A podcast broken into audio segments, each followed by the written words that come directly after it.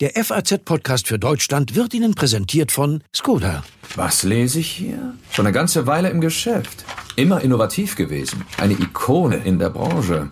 Also ganz ehrlich, mit dieser Erfahrung und Reputation würden wir Sie wirklich gerne bei uns im Fuhrpark begrüßen. So macht man als Firmenwagen Karriere. Der neue Skoda Octavia, jetzt in der vierten Generation. Sichern Sie sich attraktive Konditionen beim Skoda Geschäftsfahrzeugleasing. Mehr unter skoda.de slash flotte-octavia. Skoda, simply clever.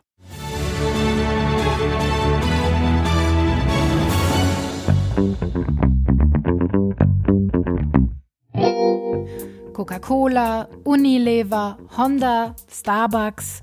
Die Liste der Unternehmen, die in Amerika ihre Werbung bei Facebook und Co zurückziehen, wird immer länger.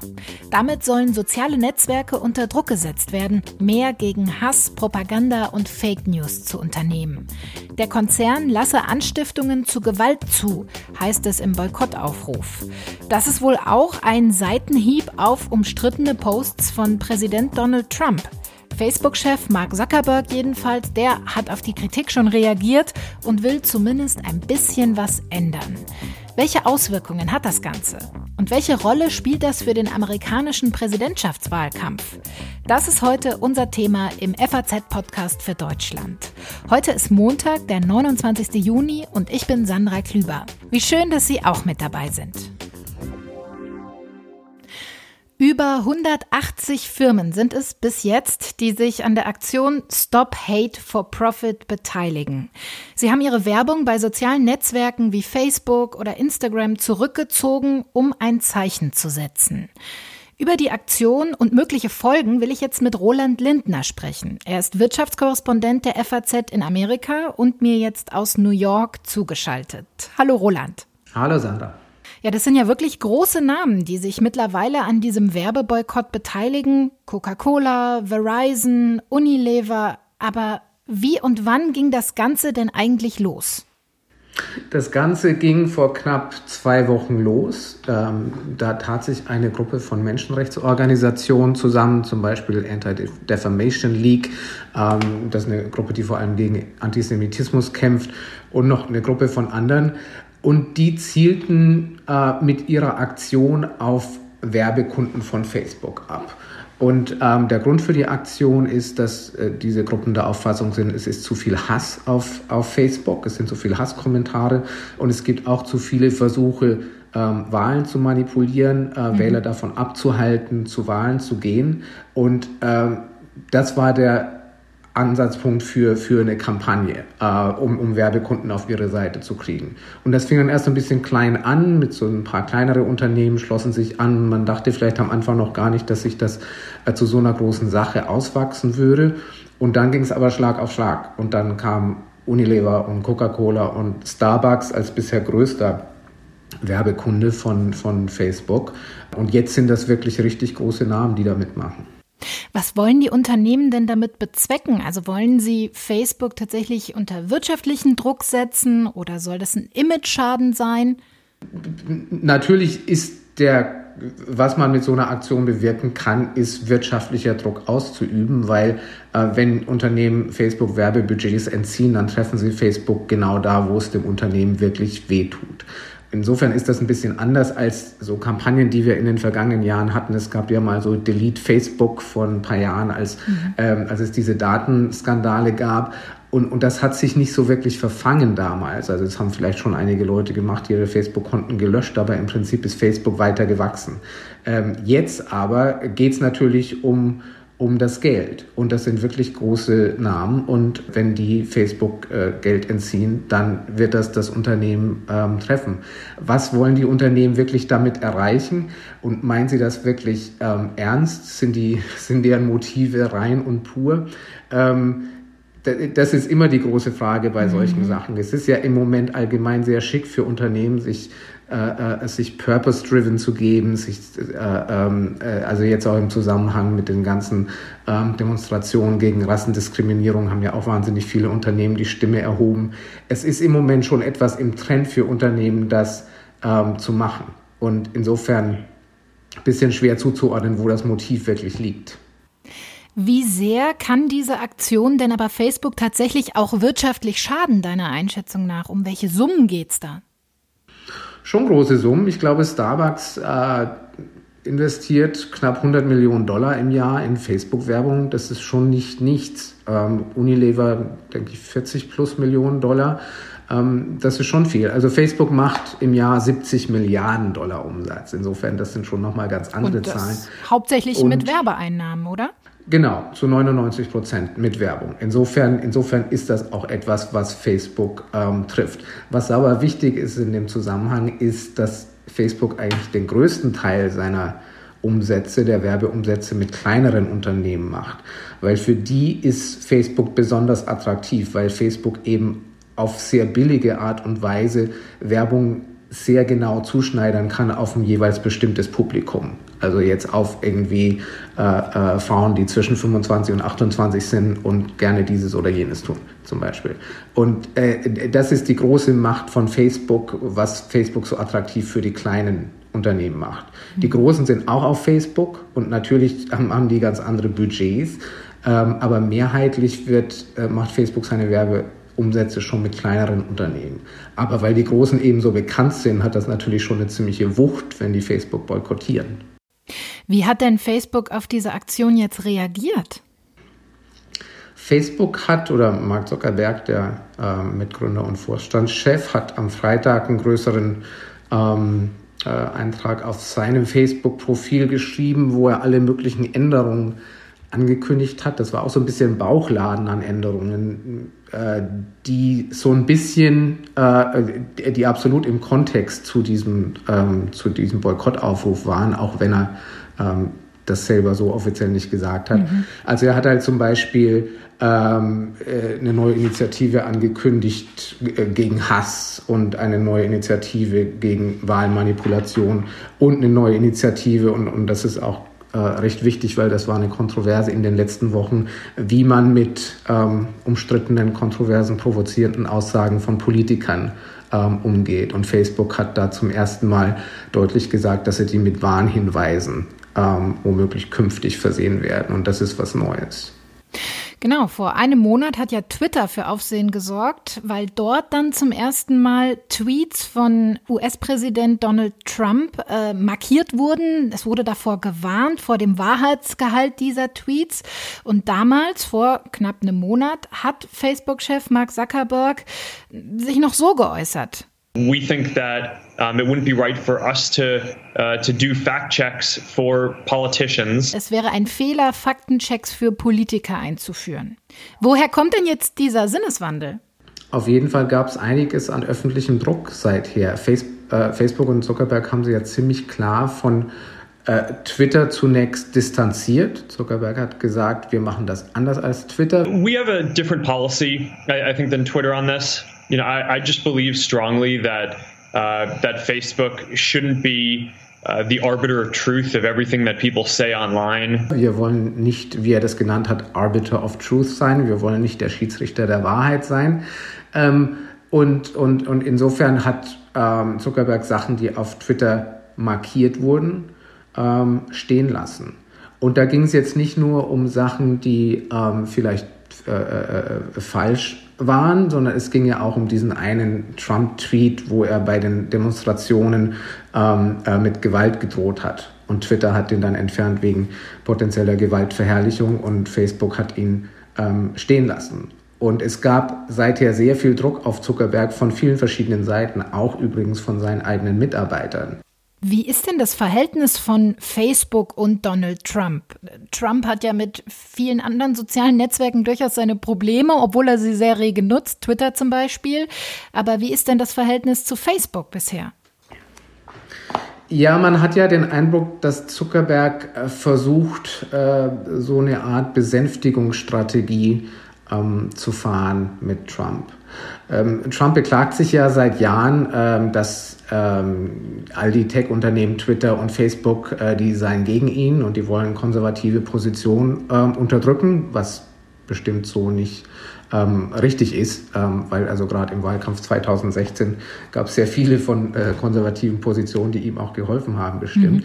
Ähm, aber weil er eben ständig gegen Twitter und Facebook schimpft, ähm, versuchen die Unternehmen natürlich, ist das auf jeden Fall ein Balanceakt, ein Eiertanz für diese Unternehmen. Und gerade Zuckerberg ähm, hat eben die Strategie gefahren, in letzter Zeit sich Trump schon etwas ähm, anzunähern. Also er war auch ein paar Mal im Weißen Haus ähm, und man sieht eben auch jetzt daran, dass er immer noch nachsichtiger ist als Twitter, ähm, dass er äh, vorsichtiger ist im Umgang mit Donald Trump und es sich da scheinbar nicht allzu sehr verscherzen mag. Denn nicht nur Unternehmen werben fleißig auf Plattformen wie Facebook, sondern eben auch Politiker und Parteien. Und in Amerika steht die Präsidentschaftswahl im November an. Wie wichtig sind denn Social-Media-Kampagnen im Wahlkampf in Amerika? Natürlich sehr wichtig. Also alle, ähm, alle Politiker werben wahnsinnig viel auf Facebook. Ähm, und es gibt auch die grundsätzliche Frage, soll man es überhaupt erlauben, eben weil in solchen ähm, Kampagnen äh, sehr viel, äh, sehr viel manipuliert oder mhm. auch gelogen wird. Ähm, und auch da kommen Unternehmen ja zu anderen, äh, nicht zum gleichen Schluss. Twitter hat ja letztes Jahr gesagt, äh, sie machen, erlauben gar keine politische Werbung mehr. Ähm, Facebook ähm, tut es schon noch. Ähm, und das sind auch signifikante Beträge. Facebook sagt zwar, das ist nur ein minimaler Anteil an, am Umsatz und das mhm. stimmt auch, aber es sind natürlich immer noch deutliche Millionenbeträge. Also es ist durchaus signifikant. Die Änderungen, die Mark Zuckerberg jetzt angekündigt hat, was bedeuten die denn für Trump und seine Wahlkampfkampagne im Netz? Ich würde sagen, nicht so viel. Also was, was, was er jetzt angekündigt hat, Zuckerberg, das kommt mir alles schon etwas kosmetisch vor. Man muss auch erstmal sehen, was letzten Endes wirklich ähm, dabei rauskommt. Also was er ja nun sagt, ist quasi, er will häufiger ähm, Einträge mit Warnhinweisen versehen und man wird sehen müssen, wie oft das dann tatsächlich mhm. Einträge, Posts von äh, Donald Trump trifft, ähm, wie konsequent sie das wirklich ähm, umsetzen ich, ich denke, das ist eine offene Frage. Sagt mein Kollege Roland Lindner. Ähm, vielen Dank und schöne Grüße nach New York. Sehr gerne.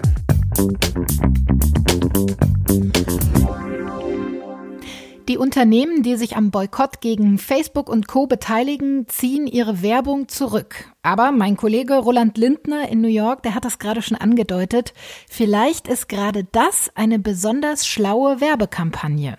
Mein Kollege Gustav Theile beschäftigt sich als Wirtschaftsredakteur intensiv mit der Werbebranche und beobachtet dabei auch eine zunehmende Politisierung.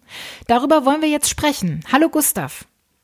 Hallo Sandra. Freut mich, dass das klappt. Ja, mich auch. Welchen Stellenwert hat Werbung bei sozialen Netzwerken denn für Unternehmen im Moment?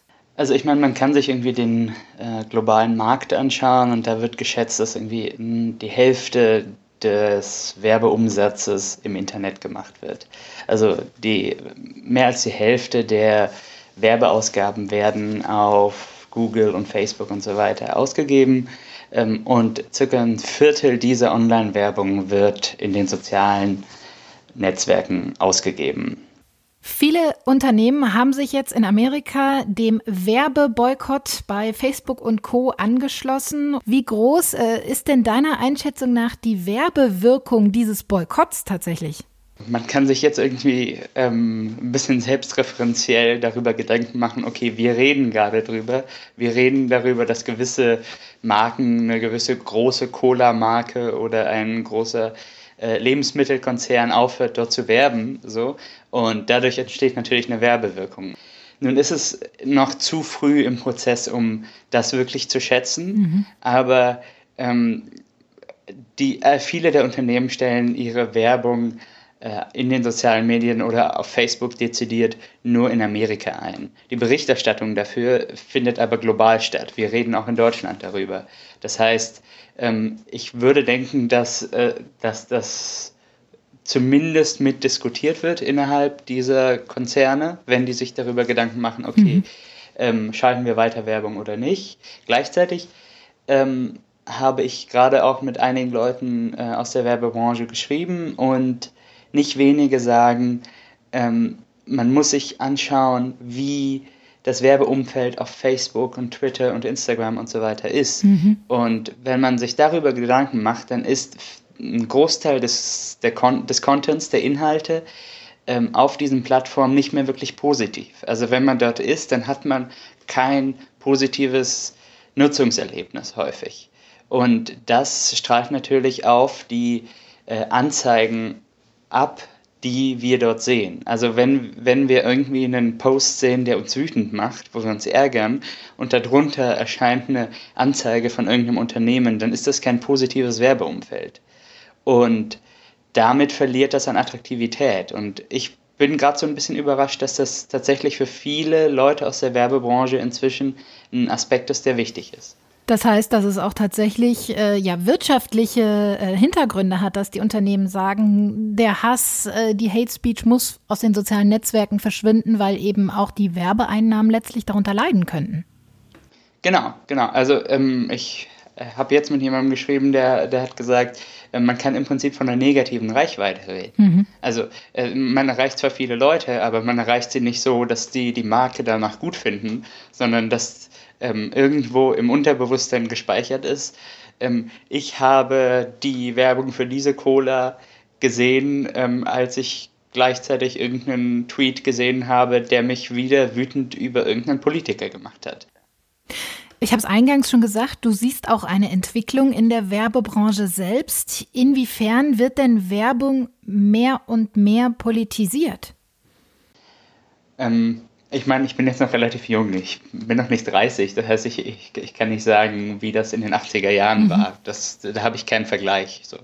Ähm, aber mein Eindruck ist schon, dass irgendwie ähm, Werbung verstärkt äh, darauf setzt, aktuelle politische Debatten auch aufzugreifen. Also man hat das in der Corona-Krise äh, stark gesehen, dass ähm, sehr viele Marken dann irgendwie ähm, Zusammenhalt oder so betont haben, also versucht haben, ähm, das auf, also diese politische, diese gesellschaftliche Debatte aufzugreifen. Mhm. Ähm, das ist jetzt aber nicht nur ähm, in der Corona-Krise der Fall gewesen, das war auch davor schon häufig genug so. Also ähm, man kann sich irgendwie so, so LGBTQ-Sachen anschauen, also so äh, der schwul-lesbischen Bewegung mhm. so.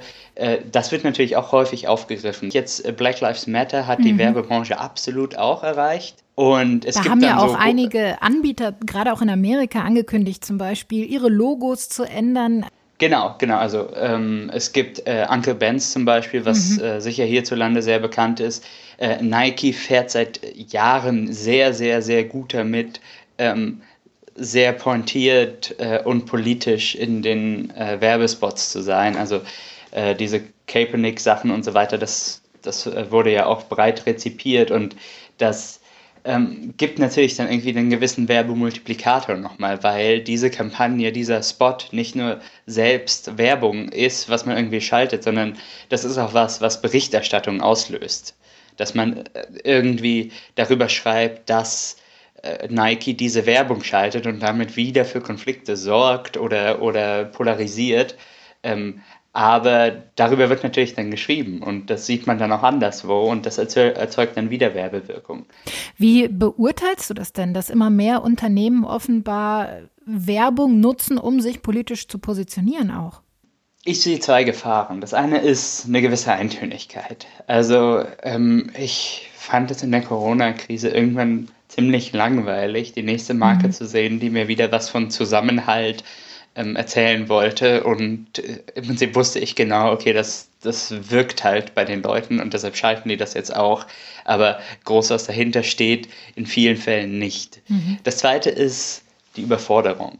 Also ich habe irgendwie keine Lust darauf, dass ich in den Supermarkt gehe und äh, mich bei jedem Produkt fragen muss, okay, ähm, steht das jetzt für die politischen Werte, für die ich stehen möchte, oder steht es dafür nicht? So, ich will Klopapier kaufen. Ich, mhm. ich, ich will ähm, nicht ähm, ein Statement abgeben. Ich will nicht wählen, wenn ich Klopapier kaufe. Aber genau die Gefahr besteht, wenn man irgendwie jedes noch so banale Produkt politisch auflädt. Sagt mein Kollege Gustav Teile. Vielen Dank für deine Einschätzungen. Sehr gerne.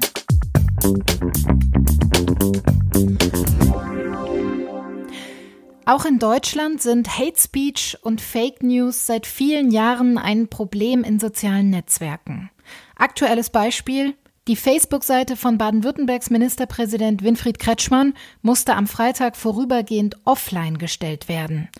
Im Sekundentakt wurden dort Falschaussagen, Drohungen und Beleidigungen von selbsternannten Corona-Rebellen gepostet. Das hat das Staatsministerium mitgeteilt. Einer solchen Welle von Hass steht man in sozialen Netzwerken oft gefühlt machtlos gegenüber. Der Verein Ich bin hier will dem etwas entgegensetzen und begegnet der Hassrede mit Counterspeech, also einer gezielten Gegenrede in sozialen Netzwerken. Wie das genau funktioniert, wie erfolgreich das ist und was jeder einzelne von uns tun kann, das erzählt mir jetzt Alex Urban vom Verein Ich bin hier. Hallo, Herr Urban. Hallo. Ja, wie schön, äh, dass Sie heute Zeit für unseren Podcast haben. Wie sieht denn genau die Arbeit Ihres Vereins aus? Hm.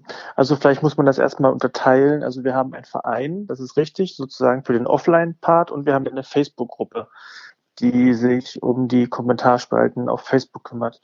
Ähm, der Verein ähm, hat sozusagen ähm, Offline-Projekte, geht in Schulen, bietet sozusagen Online-Bootcamps an das sind quasi Rollenspiele in einer Art Facebook-Simulation. Mhm. Und ähm, dort wird sozusagen für ähm, Hassrede oder wie, wie man damit umgeht, äh, sensibilisiert. Ähm, die Facebook-Gruppe besteht mittlerweile aus 45.000 Mitgliedern, ähm, geht aktiv in, in Facebook-Kommentarspalten unter den großen Medienseiten ähm, äh, und betreibt dort Gegenrede ähm, wie muss man sich das, wie muss man sich das genau vorstellen? Also wir haben zum, äh, ein, ein Moderatorenteam äh, bestehend aus 25, circa 25 Moderatorinnen und Moderatoren, die ähm, die Facebook-Kommentarspalten sozusagen scannen und ähm, Kommentare suchen, die Gegenrede benötigen. Also unsachliche Kommentare, pauschalisierende Kommentare, aufhetzende Kommentare, ähm, Kommentare, die Desinformation enthalten, Fake News enthalten. Ähm, und wenn wir solche Kommentare gefunden haben, dann sagen wir der großen Gruppe Bescheid und ähm, lassen die Mitglieder dort kommentieren. Das heißt, da wird dann versucht, eben mit Sachargumenten auf solche Hasskommentare zu reagieren? Genau, es wird versucht, ähm, also wir nennen das quasi den Ton zu versachlichen. Mhm. Ähm, also wir versuchen einfach sachliche Kommentare zu schreiben, ähm, um sozusagen die ganzen, die ganzen, die ganze Tonalität ähm, zu versachlichen. Das äh, ist ja sicherlich äh, keine leichte Aufgabe. Also ab wann sprechen Sie denn schon von einem Erfolg Ihrer Arbeit? Naja, dadurch, dass es die, dass es uns immer noch gibt, mhm. ähm, würde ich sagen, dass wir jetzt nicht das Ziel erreicht haben, was wir vor drei Jahren uns gestellt haben, also die Diskussionskultur ähm, zu verbessern. Mhm. Das haben wir so, das muss man dann ganz, ganz klar sagen, dass wir das in dem Maße nicht geschafft haben, weil uns gibt's noch.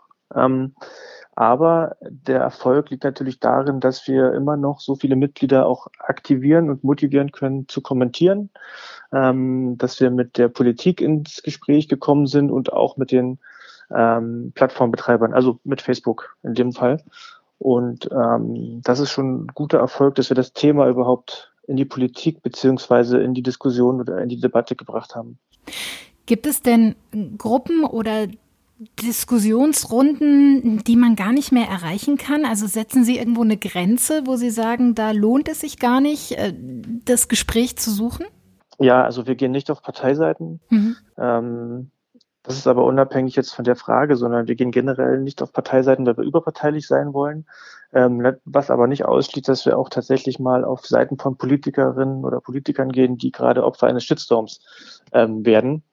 Ähm, es gibt aber durchaus Gruppen, die erreicht man nicht mehr. Ich würde jetzt so diese ganze Bubble um die AfD würde ich da mit reinnehmen oder auch diese Verschwörungserzählungen von dem, was war gerade, ne, Corona-Rebellen war ja gerade eine Anmoderation, ähm, Attila Hildmann, solche Gruppen, ich glaube, die erreicht man nicht mehr. Ähm, da ist quasi Hopfen und, Hopfen und Malz irgendwie verloren, die wollen auch gar nicht erreicht werden. Ähm, die glauben ihre Geschichten und da kann man die auch nur noch schlecht ähm, erreichen oder umstimmen sogar. Was kann oder sollte denn auch jeder Einzelne tun, wenn er auf Social Media Hass oder Fake News oder Verschwörungstheorien sieht? Na, zunächst mal muss man sagen, dass genau diese Themen viele ähm, Kommentierende verschrecken, beziehungsweise viele Nutzer ähm, verschrecken und dass die gar keine Lust mehr haben, sich zu beteiligen, mhm. dass sie sozusagen vertrieben werden von den Plattformen, dass die ähm, verdrängt werden. Erleben Sie es denn auch, dass Sie auch äh, angegriffen werden, wenn Sie äh, mit Ihrer Counterspeech in solchen Kommentarspalten dann auftauchen? Ja, wir erleben das schon sehr. Ähm, unterschiedlich. Also in, auf der einen Seite werden viele Mitglieder von uns, vor allem weibliche Mitglieder, persönlich angeschrieben mit irgendwelchen Vergewaltigungswünschen, aber auch in der Kommentarspalte an sich ähm, werden wir angegangen, wir werden ausgelacht, werden beschimpft. Also all das sozusagen, was, was dazu führt, im Normalfall, dass man keine Lust mehr hat auf, auf das Kommentieren und sich dann zurückzieht und seine Meinung da eben nicht mehr äußert.